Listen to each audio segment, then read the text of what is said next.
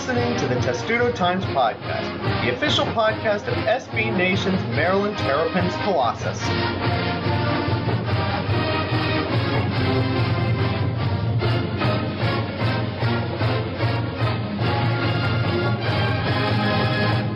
And welcome to episode 143 of the Testudo Times podcast. I don't even have a funny intro. I think we just have to get into talking about all that has happened. This is going to be one of the busiest podcasts we've done in a while, Thomas. Uh, God, Maryland basketball craziness, Jim Harbaugh dunking on Maryland on a podcast with all the football news that's going on, Jalen Hurts in the crowd.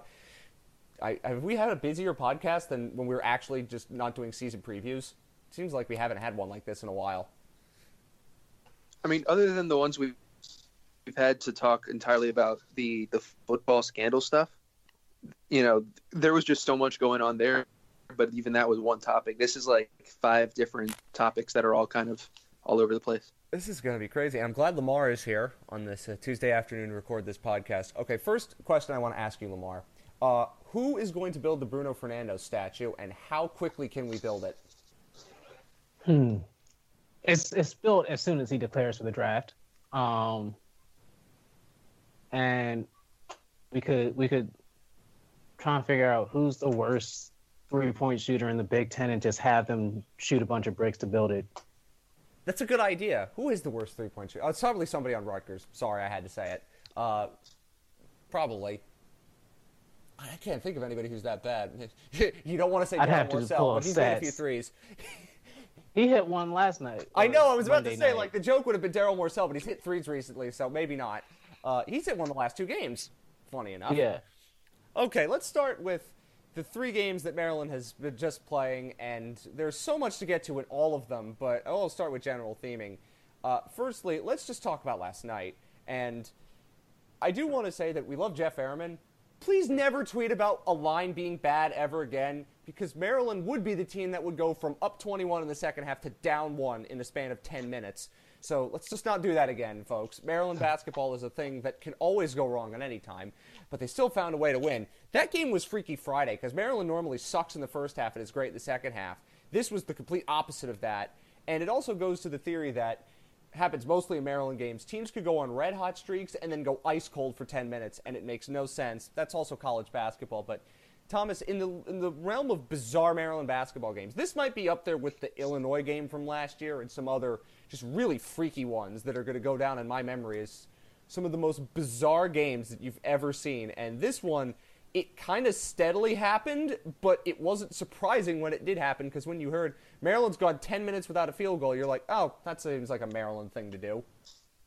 Well, it was one of those you started to notice uh, when they were at like minutes without a field goal, and it just kept going. And they the free throws made it. You know, they kind of masked it. because Maryland went ten minutes without a field goal, and you know the Illinois game I think is probably a good comp. The the game that was in my um for for a lot of it was the Nebraska game two years ago, where they just like randomly blew a lead at home. On it was I think that might have been New Year's Day. Like Oh, yeah, the one that you they know, lost. two years- yeah, that they actually lost, and that's it. Really came to mind when it was uh, when when Wisconsin took the lead. But I don't know. Maryland got lucky because Wisconsin missed like, you know, its last three three pointers, and all of those were pretty good looks too. And it was like they were making everything before that, so you thought, okay, these are going down. These are going to go down. Yeah. But even in the Yeah, I mean they were Maryland- making Go on. they were making contested threes. It's not like Maryland's defense was, you know, as nearly as bad as its offense was in the second half. And this is true. and then ironically enough, it's they left Reuvers wide open on that last possession, and that's when he missed. It's it's funny. Like, 'Cause they of course. played pretty good defense, and just one half shots didn't fall, and the other half shots did. Which was also really funny because we went back to the old standard: don't run offense and hope Anthony Cowan makes a prayer, and it worked. Or we went to the Melo Trimble offensive: prayers or free throws, either or. It's kind of really funny when you look at that entire game. But even when Maryland was dominating in the first half, they weren't really hitting many shots. They were getting a lot of good looks, so they just missed them. It was kind of a weird game. Like Maryland was up by a bunch, and it didn't really feel like they deserved to be up by 20, and then they were. And you were like, huh? It was just a weird game all around, complicated, of course, by the weird 8:30 start time on a Monday night when school's not in session. It's just Lamar. That whole game was just weird, and Maryland gets away with it. And I think that's what most people are going to remember about this game is they got away with playing with fire. But you know, Bruno Fernando didn't have a great game. He sat most of the second half with foul trouble. We saw Ricky Lindo. We thought he was injured twice, and he ended up being fine. It was just a weird game. Yeah, weird definitely begins to describe it, but doesn't fully. Uh, Ricky Lindo and Bruno both showed amazing growth at different times during it. Uh, for Bruno, it was that stretch in the first half where he was he scored on his sister like seven points of the of a 9-0 run uh, just beating Ethan Happ for a little bit, and Ricky Lindo showed like grew in front of our eyes on the defensive end and ended up with the most rebounds, really filling in like on the boards for Bruno. Uh, but it was a, a weird game for sure. Um, the defense was like there were periods where Maryland was extremely keyed in and locked in on defense, and then that like the best descriptor that like is that really that last series of possessions where they 30 seconds left they run like rotations perfectly force the timeout and then next play out Reuvers is wide open and after the game they said it was they were supposed to switch that but it's just it was a weird game but I guess the good thing is is that Maryland's going to have to play weird games later, and I keep thinking Big Ten tournament, NCAA tournament. Those games are often strange and make no sense and it helps to have played in a game like this. Even though, again, you could feel the Xfinity Center going, "Oh, you got to be kidding me!"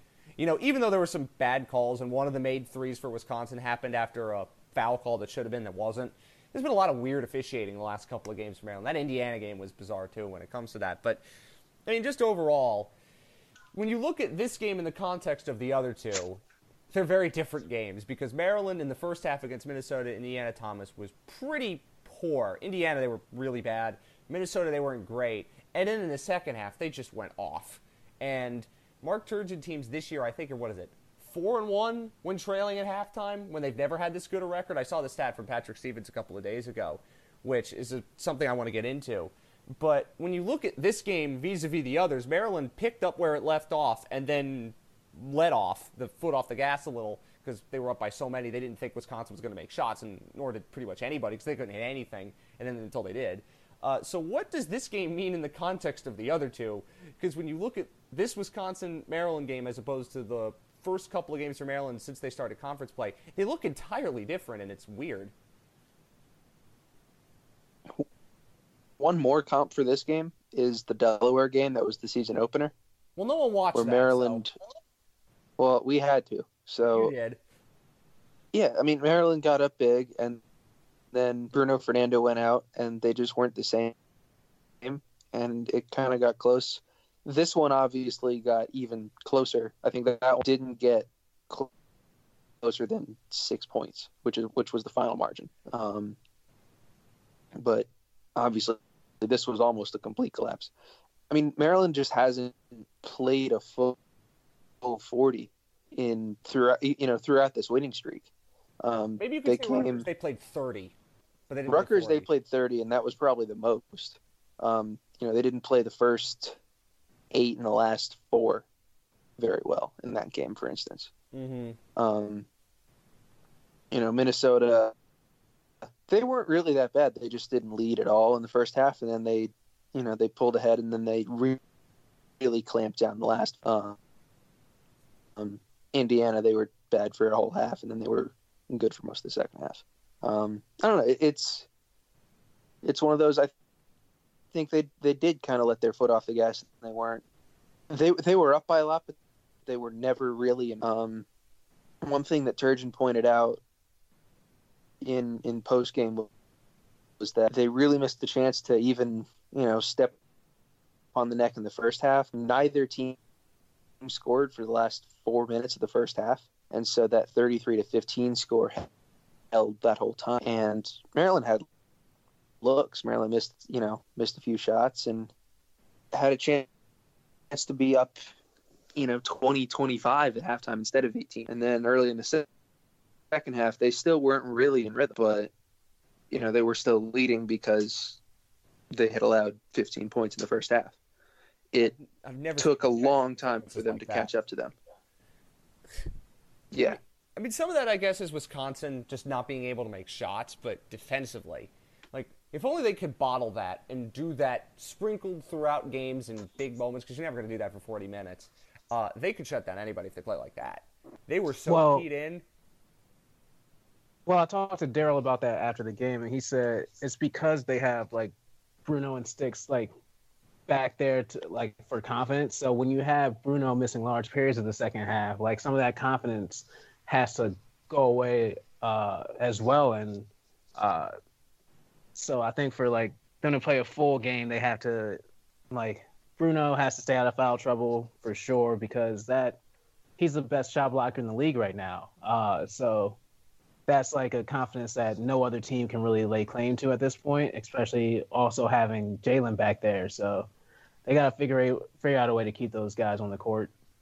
Well, it's it's interesting because Bruno Fernando, this might be only the second or third game where he really had legit foul trouble. That's something he stayed out of for most of the season. That was one of our big concerns, and it hasn't really happened yet until this game. And some of the fouls were ticky tack, but you know that's going to happen in some of these games, and you know you have to find a plan B. And I guess the plan B is Ricky Lindo. We'll get to Lindo in a second, but I want to go Thomas to talk about Bruno in another context because the the second half against Indiana was insane. And when he banked in the three, I thought that that was the point when the Xfinity Center was going to actually collapse under its own weight of how amazing that was. And he just took the game over. Now, we all know he's going to go to the NBA. He's going to be a top 15, top 10 pick, certainly a lottery pick at the way he's playing right now.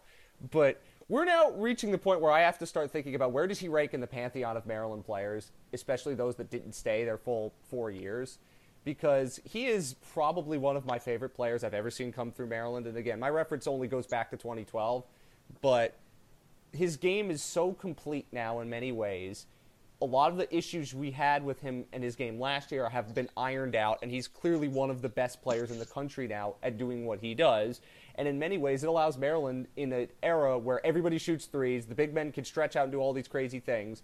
It allows Maryland to play kind of old school basketball, and not many teams are geared up to play that way, and Bruno Fernando keys that. Yeah, I mean, th- there's a lot of that. Bruno is, you know, he's one of my favorite athletes that I've covered at Maryland for sure, if not my favorite. Just, you know, the, he was. We go in on Thursday, and he's hitting his, you know, he's hitting threes like he hits threes all the time in prep, and he's yelling Kobe. He yelled Embiid a couple times, and he asked who are some other bigs who can shoot, and someone said Nikola Jokic, and he's like, "Nah, I don't want to do that." But so he just went back to. Imagine him doing that in the NBA. I'm sorry, Lamar. I'm really sorry, Lamar. But Imagine him doing that in the NBA next year. How spectacular is that going to be? yeah. So Oh, so we yeah. so he was asked after the game if you know did he yell Kobe on the three he banked in, and he said no, but then he just yelled it right there anyway. Um, Well, that's who he is. And the best Yeah. part is, I think that Mark Turgeon and company have found a way to get the Bruno Fernando experience in a team game more than we saw last year. And Bruno Fernando in a team game at this point in the Big Ten is not really stoppable.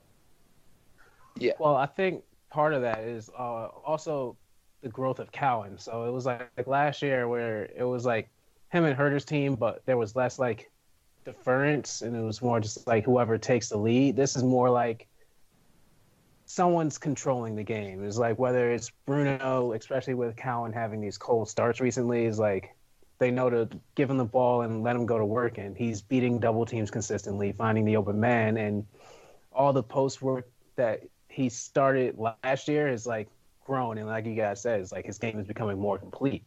Uh, but Cowan also allows that by like being the leader and like taking like his ability to take over at the end of games has been key to this winning streak almost. It's Melo Trimble like. He's doing what Melo Trimble used to do just all the time. When you knew you needed something, even if it's a prayer and or just draw foul, it's what Anthony Cowan does, and I think he learned a little of that from Melo Trimble because he was so good at that. and Anthony Cowan's becoming almost as good at that. And even when he doesn't hit shots, it doesn't really matter because you know he's going to draw contact, or if needed, he'll just throw up a prayer and he'll hit it. It's the end of that. Yeah, and Turgeon said uh, the play where he slipped against uh, Wisconsin last night. Jalen was Jalen Smith was going to set a ball screen and it messed up the flow in the middle. So after that, Turgeon said, if his clock's running down, just get out of Cowan's way. And he's comfortable in those situations. And someone put the plays next side by side from Wisconsin on the road uh, in 2015, uh, where Melo hit the game winner to uh, Cowan, same side of the court, almost the exact same spot, just different arena. I mean, it's as I'm saying, like the, can- the connections are uncanny at this point. And again, you don't mind having somebody who could do that because there aren't many players who you just like give him the ball, he'll do what needs to be done, whatever it is, at the end of games. And that I mean that's such an X factor. And also Maryland's free throw shooting last night was great, which helped them basically ice a game when otherwise they would have been in a lot of trouble if they hadn't been making free throws. Uh, Thomas, we got other players we want to talk about and how different these games look in terms of just those players. Uh, Jalen Smith was off against Indiana. I don't think we've seen the best of Jalen Smith recently, but Maryland's still winning even without that, and his defense has definitely improved. I mean, Ricky Lindo as a defensive stopper is not something I think anybody saw happening this season. And he comes on the, the court in defensive situations, and he just puts an end to it. It's amazing, right? And then you also see, as we talked about the contributors like the Wiggins, Serrel Smiths, starting to get more into these games they're starting to develop the full rotation and the full complement of things that they can do, which we were worried about at the start of the season, and now I don't think there's any reason to worry about that anymore. Yeah. yeah to me, the biggest difference between what Maryland is now and what it was a month ago is Ricky Lindo and Serrel Smith by by a long by a long distance because the difference between having a rotation of six guys you trust and having eight guys you trust is huge. You know, especially in a 20 game conference schedule, especially if you want to go deep in your conference tournament or the NCAA, where games come, Big Ten tournament would be three or four, four games in as many days if you can keep winning. You, you know, you need you need health. You need health and you need bodies. Maryland, knock on wood, has has been healthy to this point, and having Smith and Lindo take that next step, you know, as as freshmen to becoming regular contributors, they've been they've become really, really, really good defenders. Neither one of them has done a ton on offense. Serrel Smith, obviously, when he gets hot, he gets um, you know, he's people call him a microwave. That that works. You know, that's the whole heats up in a hurry thing there have been a lot of like, microwaves throughout basketball in a while, but he's it's always nice to have a guy like that.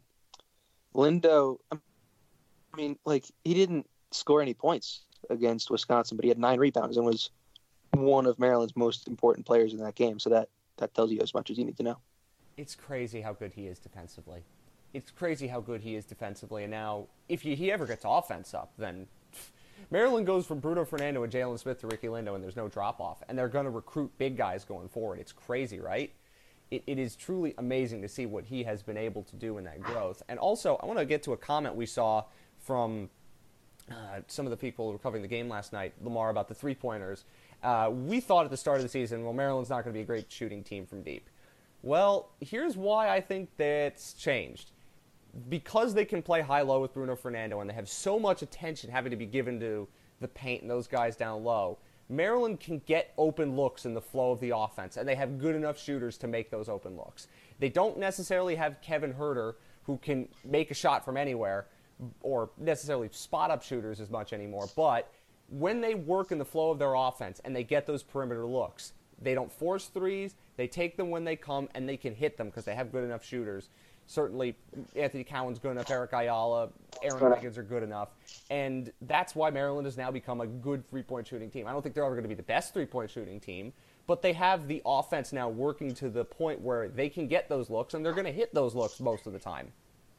Yeah, and part of that is Eric Ayala becoming a legitimate three point threat. Uh, he wasn't known known as that coming into college. He's worked on that with uh, Matt Brady since he got here, and now he's becoming a consistent three point shooter. And with teams, like you said, teams having to pay that much attention to Bruno, every time he sees the double, he's finding that open player. And whether it's the first pass or the second or third, they're moving the ball around the perimeter and getting those open shots. Uh, watching Darryl Morsell be confident enough to take those shots and hit a couple of them. He's now hit threes in the last two games.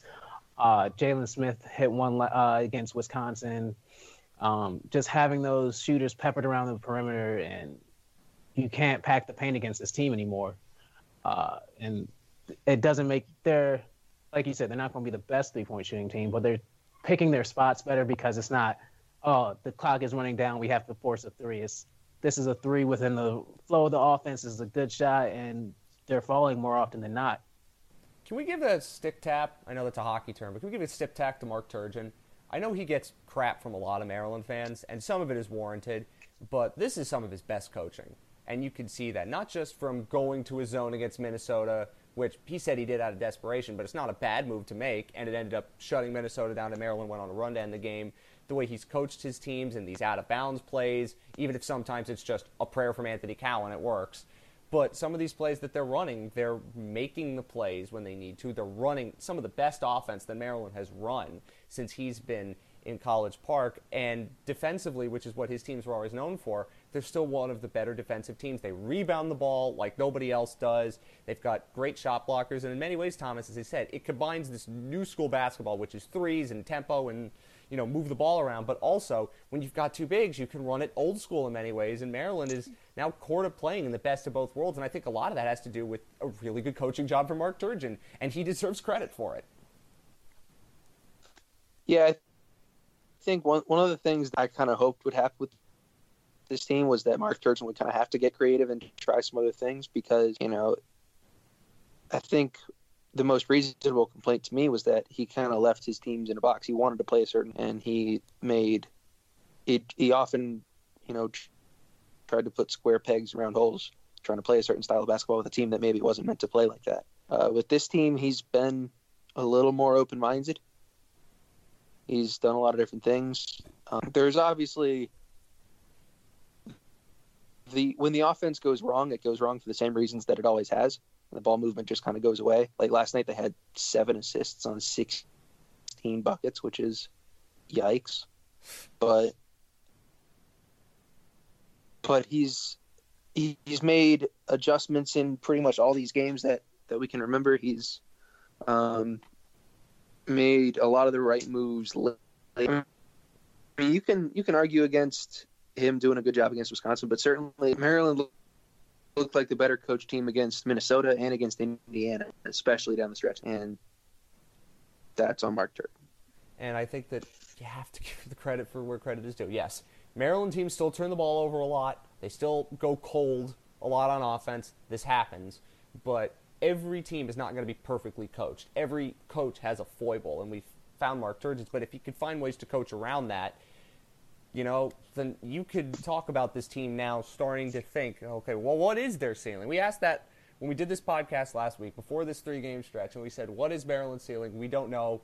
Let's wait until we see what happens in these games. They've won three of them, so I, as I said, after this five game stretch where Maryland has to play all these really good teams, including three of them on the road, we were going to say if you won three, you're in pretty good shape. They've won three in varying different fashions, but they won all of them.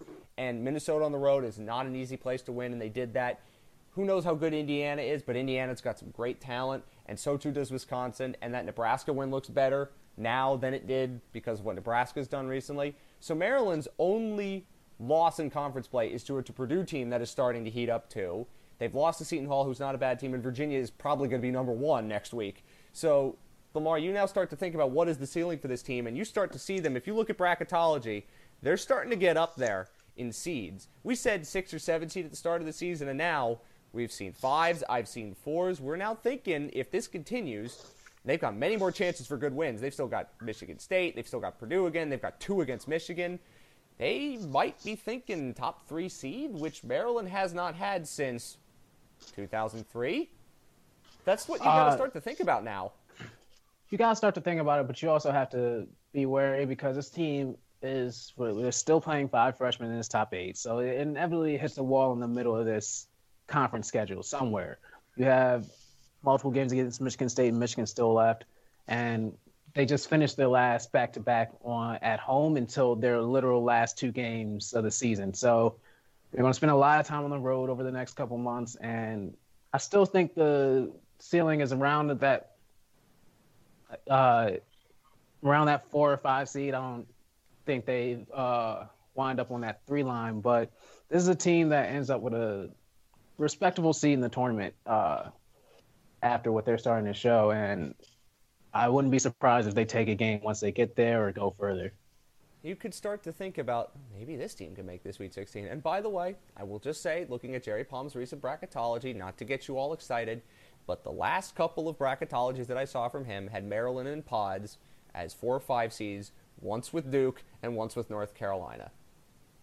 Come on, wouldn't we all want to see that? We all will want to see that, even if Maryland loses, because I don't think many of us thought that that was a possibility this season. Uh, now, Thomas, the next couple of games are really, really interesting. Ohio State has played really badly lately. They lost at Rutgers, they lost at Iowa. Um, they're not ranked anymore, but this is a tough place to win. Maryland last year went in there and got completely and totally destroyed. Uh, this has been a place where they found it really difficult to win. Uh, and then you go to the Breslin Center on Monday night next week, which, if there's any litmus test for Maryland that they've had this season, that's going to be the litmus test, at least for now. Uh, so, what are we thinking about these two games? And uh, I think most Maryland fans would be happy with a split, but the way that they're playing, if they can put all the good things together that they've been doing in recent times, which is not out of the realm of possibility, then they could definitely beat Ohio State and they could push Michigan State further than any team's pushed Michigan State since the end of November.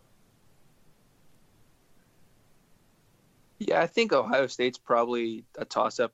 Just kind of looking at it right now, Ohio State's been, you know, skidding a little bit they're very well coached. Chris Holtmann is a very very good coach, and he he got Ohio State to kind of overachieve last year, and he got this team to overachieve. I don't think the talent is you know matches the ranking that they had last week. They were 16th, but you know they'll be a tough team to play, um, especially in their building. Maryland has won two straight road games, so it, you know that game's interesting.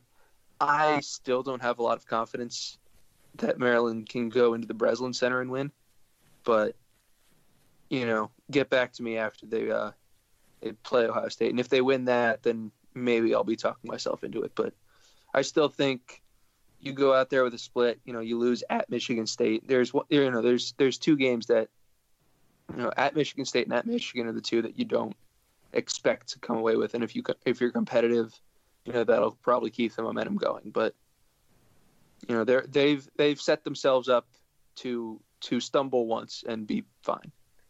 At this point, they only have one conference loss. I don't know how safe they are in third, but right now the goal would be double bye. I think maybe four or five losses would be okay to get a double bye, but we'll wait to see. It's still pretty early when it comes to that. But uh, just a, a last thought on this before we move on. Did you think that this is what we were going to see? And did you think even that this is what we're going to see in these three games now that you look back on it, Thomas? No. Although, I mean, maybe I, I knew that the way the schedule set up, they had a chance, you know, to kind of win the first three out of the new year. Um, all the teams, like Nebraska, Rutgers, and Minnesota, are all better than I thought they would be when I first looked at it. Um, you know, to get those out of the way, to be Indiana and Wisconsin again. You know, these are all there's a there's a pretty narrow margin between third place and tenth place in the Big Ten right now, and Maryland has so far beaten everyone else in that pod that they've played since the new year. Uh, they they lost at Purdue, um, going before that, but so it wasn't really out of the realm of possibility. I thought they would lose one of these. Um, I did too. Yeah. And I mean, and here we are. When you still look at what they've got left, I mean, they still have to play Purdue at home, as we said, two against Michigan State. They get Ohio State at home. Minnesota will come at home later. Uh, they have to go to Nebraska, which is going to be really hard. They got to go to Iowa. They're going to have. They're going to lose. But the way that they're playing right now, they've baked in a lot of goodwill and they've baked in a lot of positivity. And I think that's more than what a lot of Maryland fans thought that this team was going to be. Now, I think that's just the optimism's there. And I think that people realize what this team is capable of is more than they thought. And it, it gives you a chance to feel really good about this program for the first time in a while. Uh, part of the spectacle of the Indiana game on Friday was Jalen Hurts there in the first half. And when he's there, Maryland plays poorly. And when he leaves, Maryland does really well. This is like the national title game from 2018 all over again, as you rightly pointed out, Thomas. We've got a lot of football things to talk about. I guess we should start with Jalen Hurts because that was the segue. Um, apparently, in the betting markets, Maryland is now the favorite for Jalen Hurts. I don't know how that could even be in the mind of a Maryland fan after what happened recently, which we'll get to. So, uh, what would you like to say, Thomas, on the Jalen Hurts palooza? I think the longer this drags out, the better it looks for Maryland. Because the two schools that he visited, he visited like three schools in one weekend. Uh, it was Maryland, Oklahoma, Miami, and those other two schools they started this week. So, you know, maybe he, you know if he like enrolls at one of them now, maybe they would give him a bit of a grace period. But the you know the longer that delay takes, the more sense it makes to come to Maryland, where there's a Jan term and the winter, the spring semester doesn't start until the 28th. Um, so you know that's a part of it. For to a lot of people, Maryland has you know just been the favorite from the beginning because Hurts is closer with Mike Locksley than pretty much anyone on that Bama, you know who was on that Bama staff. Even you know Alabama's quarterbacks coach Dan Enos, who I thought was going to be the Alabama offensive coordinator, is now the Miami OC. So there's a connection there that that does make sense. Um, Oklahoma make makes some sense, and but Maryland's in a pretty good spot. And don't say that. I'm not saying it's happening. I'm just saying I wouldn't be surprised at this point. Uh, at this point, based on what happened recently, I would be. So, uh, Lamar, what are we? What are you thinking about Jalen Hurts? He, he, he, certainly stayed for the right half of basketball on Friday, didn't he? Whoa! Did, did he see the uh, first half against first Indiana? half? Where I, yeah, no, I thought First, also, my understanding that, is that Jalen Hurts he left his seat at halftime and then was somewhere else in the building watching the game. Left mid second half. Okay. Yeah. So if he saw the 16 and 0 run, then he stayed for the right part. If he just saw the the first half, he did not. Uh, going back to that for just a brief second, I honestly didn't think that Maryland had that in them, and that really surprised me and uh, helped me buy in uh, to this team. But on the Hurts part, I don't I don't trust it. I don't like. I agree with Thomas that it's the longer this goes on, the better it is for Maryland. Uh, for the the schooling reason, but also he graduated, so, but so it's it's questionable. But to play uh, to play spring ball, it would definitely be. He'd definitely have to enroll somewhere.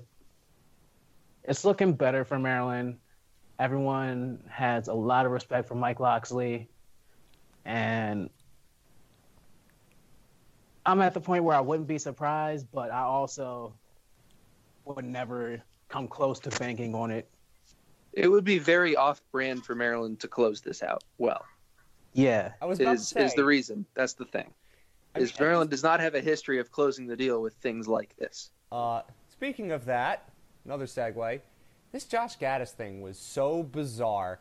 Uh, we're going to get into a lot of layers of it, and this is why I think a lot of us are skeptical about Jalen Hurts. Uh, so let's go over the play-by-play of this, Thomas, from your perspective. Uh, everyone thought that Gattis was probably going to be the guy when Locksley was hired, but obviously Maryland wasn't going to be able to hire him officially because Alabama had games to deal with. And so after the national championship game, we all figured, okay, this is going to be in motion. We didn't hear a lot. So then Thursday morning, we hear from multiple different Alabama sources and Maryland sources corroborating that Josh Gattis is going to be Maryland offense coordinator. Yes. And then a couple hours later, he's going to Michigan. So what the hell happened? And now you are here to help us fill in the blanks.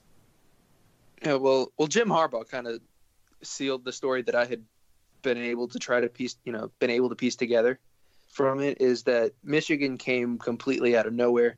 Michigan literally reached out to him that day. Um, Harbaugh went on, I think, his own podcast and said he called him at ten o'clock and he he was Michigan's OC by three thirty. That is such a Jim Harbaugh move. It is. Um, apparently Gattis has has a statement that was like he had already been chewed out by Saban for coming to Maryland because Saban didn't want him to leave. Which, you know, now that I've now that we've seen, I thought Dan Enos was going to be Alabama's OC. I'm stunned he's at Miami. I don't I don't know what happened. Um, my guess is then if he was gone, Gattis was the next guy. But anyway, my understanding is that Gattis was basically a done deal to Maryland, and then Michigan offered him a million dollars and said he could call plays. And so he's like, "Oh, okay." Like this is, in many ways, Michigan saying, "Wait, nobody really likes our offense. Uh, it was pretty bad. So, um, oh, there's this Alabama offensive coordinator. Not only could we hire him and look better on offense, we could screw out our rival in the Big Ten East, who is not a rival, but still, it's a Big Ten East school. So, in many ways, it's just Michigan doing what Michigan could do. And I can't blame Josh Gattis for taking that job because he's getting paid more, and it's Michigan, it's not Maryland. But this is why you don't want to assume that Maryland's going to get anything nice because it's probably not going to happen. But so it, it, happened really quickly. It's like this wasn't Michigan as a stalking horse. This was Michigan literally coming in and saying, "Hey, do you want to do this? We'll pay you more." And Josh Gattis being like, "Eh, okay." I can't really blame him for that. I can think that for Michigan that's a tiny bit sketchy, but this is what happens in college football, sadly. Yeah, I mean, and the one difference I'll point out between this and Hurts, people like another school cannot just come in and offer Hurts a million dollars legally. Well, they can, but it's all very illegal and under the table. But everyone probably. I, I said I said legally. I know, but we know that legality doesn't necessarily matter in the NCAA's eyes. Well, under the table in the NCAA's eyes, you know what I mean. Yeah. And a million would be high anyway. I don't think that's what that's that's not what recruits get. Uh, no, that's definitely not what recruits get. But I mean, on a sliding scale. Unless you're Kyler Murray. Uh, well, that's a different argument entirely. But we could get into that. Yeah, it just felt like dropping that. It's it. No, you're fine when doing that. I, I completely understand. So it's just again, I can't blame him for it, but it is whatever it is. Uh, so now, when we think about Josh Gattis, uh, Lamar, again, as I said, you can't blame him.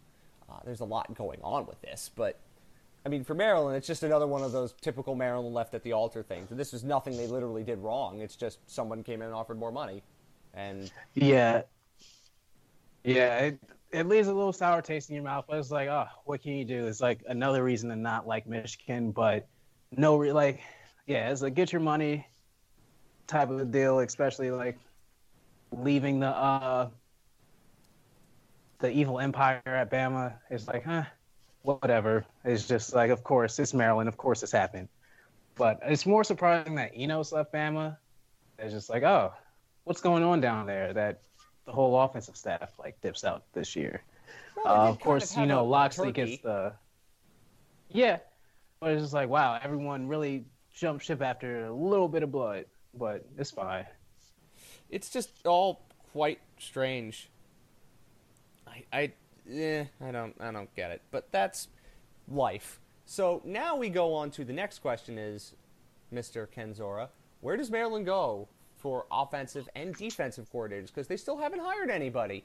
And there are a few people who are starting to get a little bit nervous. Yeah, so my understanding for a while was that Tee Martin was the backup option at offensive coordinator.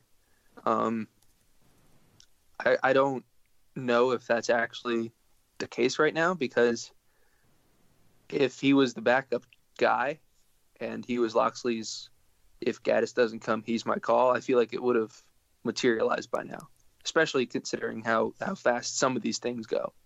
Um, Derrick Ansley of the Raiders is oh Jesus apparently he's he's one of their actual good assistants. Um, that's the guy that Locksley apparently has offered as DC.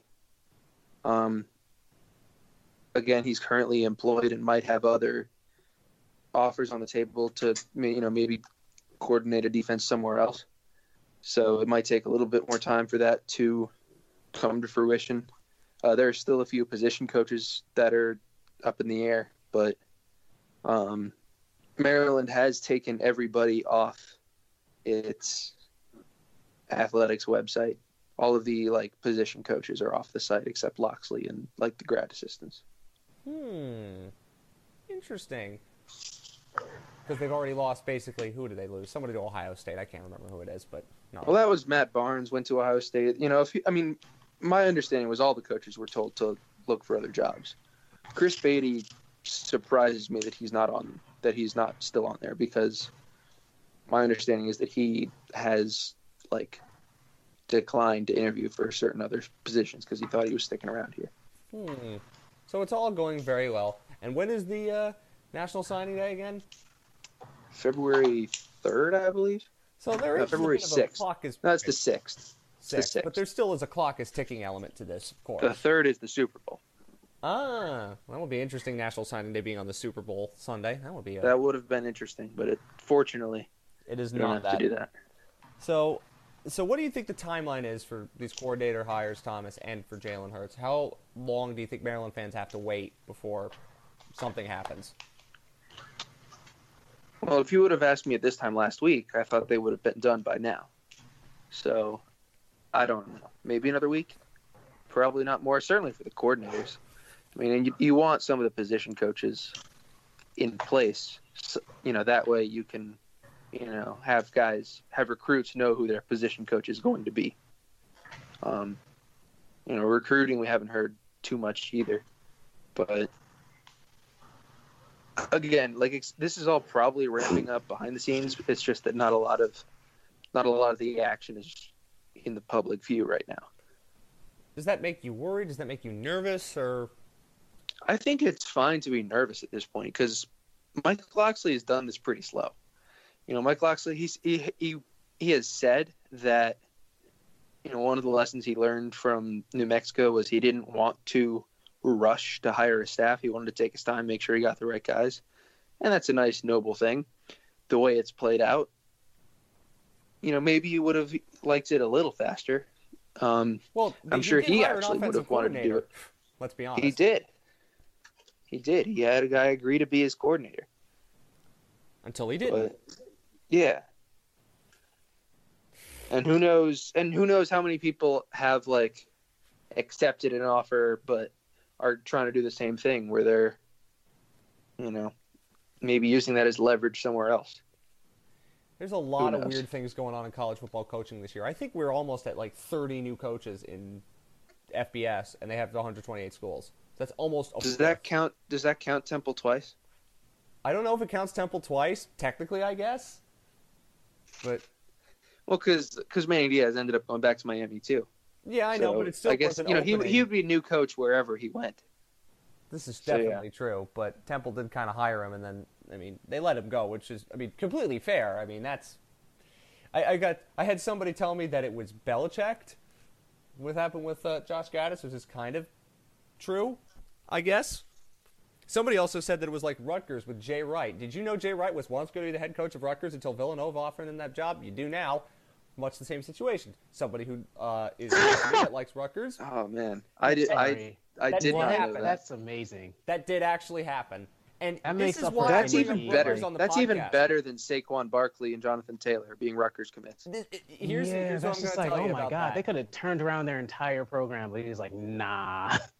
I'd rather go to this this school on the main line, not Philly, but they say they're Philly. Yeah. Um, that's from personal experience, I can tell you that. Uh, but this is why you uh, come to this podcast for Rutgers things you didn't think you needed to know. But I know anyway because I have family that tells me these things. This is why you do that, folks. This is why the Rutgers running joke will never die because once in a while something like that comes out, and it's very true. Anyway, uh, I think that's it for football. Um, I hope it's it for football. Normally, when we record these things, something crazy happens either as we're recording or right after. So stick to Testudo Times for all the news that's going to come for this. Uh, Thomas, let's go over to women's basketball very briefly. Uh, Brenda Frese's got her 500th win uh, recently. There was a great piece in the Athletic. I forgot who uh, did the, the piece. Uh, if you have that Athletic subscription, if you look up the Maryland stuff, you'll find something on Brenda Frese. It was a really great story, and I really liked it. It was one of the best Brenda Frese pieces I've seen. So I encourage you to read that if you can. Uh, in terms of Maryland women's basketball, they're starting to play a little bit better now. They're starting to figure the, some things out, I think. And the Big Ten below them is still a complete mess. Everyone's beating everybody. Yeah, and well, it does turn out like they're doing better in the rankings than you would think, because you know Maryland's next game is against number twenty three Michigan State. That's on the road, so like much like in the men's game right now, like the Big Ten is kind of populating that bottom of the rankings and receiving vote sections, um, which is ahead of where I thought they would be just based on how things went early in the season. But there's no one like what Ohio State was in years past that would be a, a real adversary to Maryland in the same way. Um, at least on paper. What they need Maryland is lower down the table resume wins. You know what I mean? Yeah, I mean, and some of these are, are probably going to end up being pretty good wins as long as they get them. Um, but it, it's it's kind of hard to make a ton of conclusions based on what they've done, which is they've played, you know, these decent Big Ten teams close, and they've won most of the games. Yeah, I mean, the last couple games were were close, and then they pulled away in the fourth quarter, and so, you know, they've had a few games that were kind of stress free finishes, but more stressful games. Um, I don't know. It'll be interesting to see if that continues or if they, you know, start putting putting the heat on more, or losing a game, or that. Well, let's think about this for a second because Michigan State's ranked. Indiana, I believe, was ranked at one point. Iowa and Minnesota ranked. We're not talking top 15, top 12, but we're talked by, you know, these are pretty good teams that Maryland will be playing and has a chance to beat them, and it helps. I mean, the Big Ten last year was really quite bad behind Maryland and Ohio State, and that hurt Maryland in seeding. But now we've got this, where Maryland's got a decent conference behind them of teams that are okay but not great. There are no, you know, there's no Michigan State to Michigan, and but also, as we said, women's college basketball this year is really wide open. All the big teams have already lost at some point. You know, UConn's lost, uh, Notre Dame's lost. A lot of good teams are playing this year, and a lot of them have already had a loss or two. So if Maryland can pick up wins, I'm not saying they're going to run the rest of the table, but they have a chance to continue to kind of sneak up there if they continue to beat these solid, if unspectacular teams the rest of the way. Yeah, for sure. I mean, I think the Big Ten will probably do more favors this year than it did two years ago when Maryland came into the tournament with two losses and was a three, a three seed. Yeah. When even then they were projected as a two seed the whole time. Like this time, if they if they come in with the same record, they're easily a two seed at least. Um, this is absolutely true. And again, I think there's still a lot of elements of this team that still have to be ironed out. They're playing with a lot of freshmen too, so that's part of it, but they're starting to figure it out a little bit more.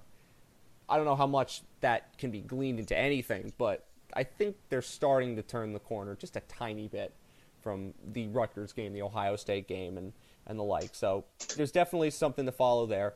I should also mention that uh, Kevin Huerter's really good in the NBA. I know the Hawks are bad, but Kevin Huerter's good. Kevin Huerter has has really turned a corner these last couple weeks. He was the star in a game against the Sixers that my sister went to. Oddly enough. Yeah, I liked Huerter to the Hawks when it happened, and this is the reason why. The Hawks aren't good, but they don't really need to be this season. They have a, the youth movement allows Huerter, Young, John Collins, and everyone else by extension to like really grow in the minutes that like they're no longer tanking, but like they're rebuilding through the youth, and Huerter is a big part of that. We saw him grow over his time at Maryland, and remember, he still left after his sophomore season. He was like he's like 19 or was like 19 when he left. So not only was he he's grown since we first saw him, he was like six three coming out of high school, six five he's growing physically and he's growing in his game still. And watching him the last couple weeks has really just proved that uh, the Hawks were right to use that first round pick on him. If they were wrong to use their first round pick on Trae Young, they got it right with uh, Kevin Huerter. If any of them was wrong, it may be.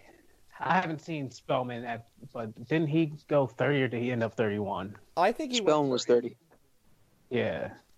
Like, we'll see how that one turns out. But I think Young and Huerter as a backcourt are going to grow together. And watching uh, Huerter grow in the pick and roll these last couple weeks has been really uh, nice to watch as, like, a Maryland fan.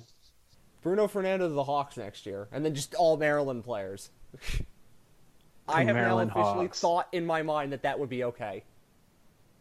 There Oh, would be back to worse Bruno, things. I think I'd be surprised if he sneaks in the first round, but also depends on what the big man class looks like. You still have Bol Bol who who's done Oh, playing he's got college problems ball. now. Yeah, That's the death signature for big men. yeah. But yeah, especially when you look at how his uh, dad's career ended. But I think he Well, still also, ends the up last in Pacific Northwest big man, I know he played at Ohio State. I mean, that would scare the crap out of me if I was an NBA GM. Big men with foot injuries. The rest of them you could really overcome. You can't necessarily overcome foot injuries. Well, it depends because you still have Embiid who is like overcoming them in front of us. But that That- took two years. You have to be willing to, happen. yeah, you have to be willing to take that investment. Injuries. Yeah, You know that that but would that would concern is a interesting talent. I'd, I, if you have like a big man that you're willing to like, just let him like take the Sixers plan and let him just sit and recover for a year. Definitely do it, but I think Bruno sneaks in at the end of the. Bruno probably sneaks sneaks in at the end of the first round. I saw him up to like 34 in some uh, draft boards. And but teams know what like he can do. I He's a can't imagine solid. him not being a first round pick. Yeah, but you gotta know what you're getting. He's probably not starting at the next level. I, but he's like a elite backup. This is true, but again, imagine him on a good team. Yeah, Imagine him coming in as a backup, say, in Milwaukee. That would be fun, wouldn't it? yeah. Someone, I think, someone, whoever picks Bruno is gonna find themselves a really good prospect and a really good player off the bat. There's also the Kevin Huerter thought of, again, I hate mentioning this, but we have to. Uh, What would Maryland be like if Kevin Huerter was in this team? I mean, you think there's chaos up top. I mean, you, you'd be legit thinking Maryland's a top five, top three team if you get this Well, Kevin Huerter. Well, there's a whole domino effect because when Huerter left and then Lindo came in afterward, I don't think they have. I don't know if they had a scholarship open for Lindo at the time. So, had, had Huerter returned. Lindo's Lindo's scholarship opened up later for from uh Herard. Yeah. The question is, uh, Serrel Smith probably doesn't get his. no, Serrel. Smith does. Serrel He, does. he came in after Dion Wiley left. Trace Ramsey. So I, Trace, yeah. I think he came in before then, though. I don't know. So if it probably did or not. looks Oh, similar. Trace was the original. Lindo's the late one that I don't. I don't know if he comes. They'd still have him Yeah. next year, but Maybe. But even then, I mean, you imagine this team with Kevin Huerter, even if you take out Ricky Lindo. Come on. that would, Would that be solid. that would be top five good. And yet, And yet, they're still pretty good now. yep. Whatever the case may be. Oh, by the way, speaking of other drafts, right, the MLS Super Draft that is very needless happened, and uh, Dayne St. Clair went to Minnesota United, who also drafted Chase Gasper. Interesting. Uh, where did oh where was Andrew Samuels? I think he went to the Dynamo, and Amar Sejdić went to the Impact. So there you go. MLS draft picks, you don't really need to pay attention too much to that. Trust me on this when I tell you, don't pay attention too much to the MLS Super Draft. It's almost worthless. It's bordering on worthless. But many Maryland players got drafted. A couple of them went to the same team. So if you're looking for uh, places to watch Maryland soccer players perhaps play, they might be playing for their USL affiliate in Madison, Wisconsin. Isn't that ironic? Anyway, there you go. There's your MLS update for the week. Uh, whatever that case may be. So I think, Thomas, I think that covered everything. Yeah, that's pretty much it. Thankfully, uh, we're happy about Maryland sports right now because normally, okay, well, we're somewhat happy about Maryland sports. Maybe not Maryland football, but basketball teams. in terms of Maryland players in the conference championship games, J.C. Jackson's going to be playing in the AFC championship game with the Patriots. I think he got called for a pass interference or two in that game against the Chargers, but he's actually stuck longer than I thought he would stick with the Patriots, so good for him. He had a very good rookie year. He did. He did. And that happens with the Patriots. They just get corners and they make them good. It just kind of happens in random ways, but that normally happens, and it's actually kind of funny. So I'm, I'm happy for him, obviously. Yeah. So there you go. There's a good. See, if you've wanted to find a reason to like the Patriots, J.C. Jackson, everybody.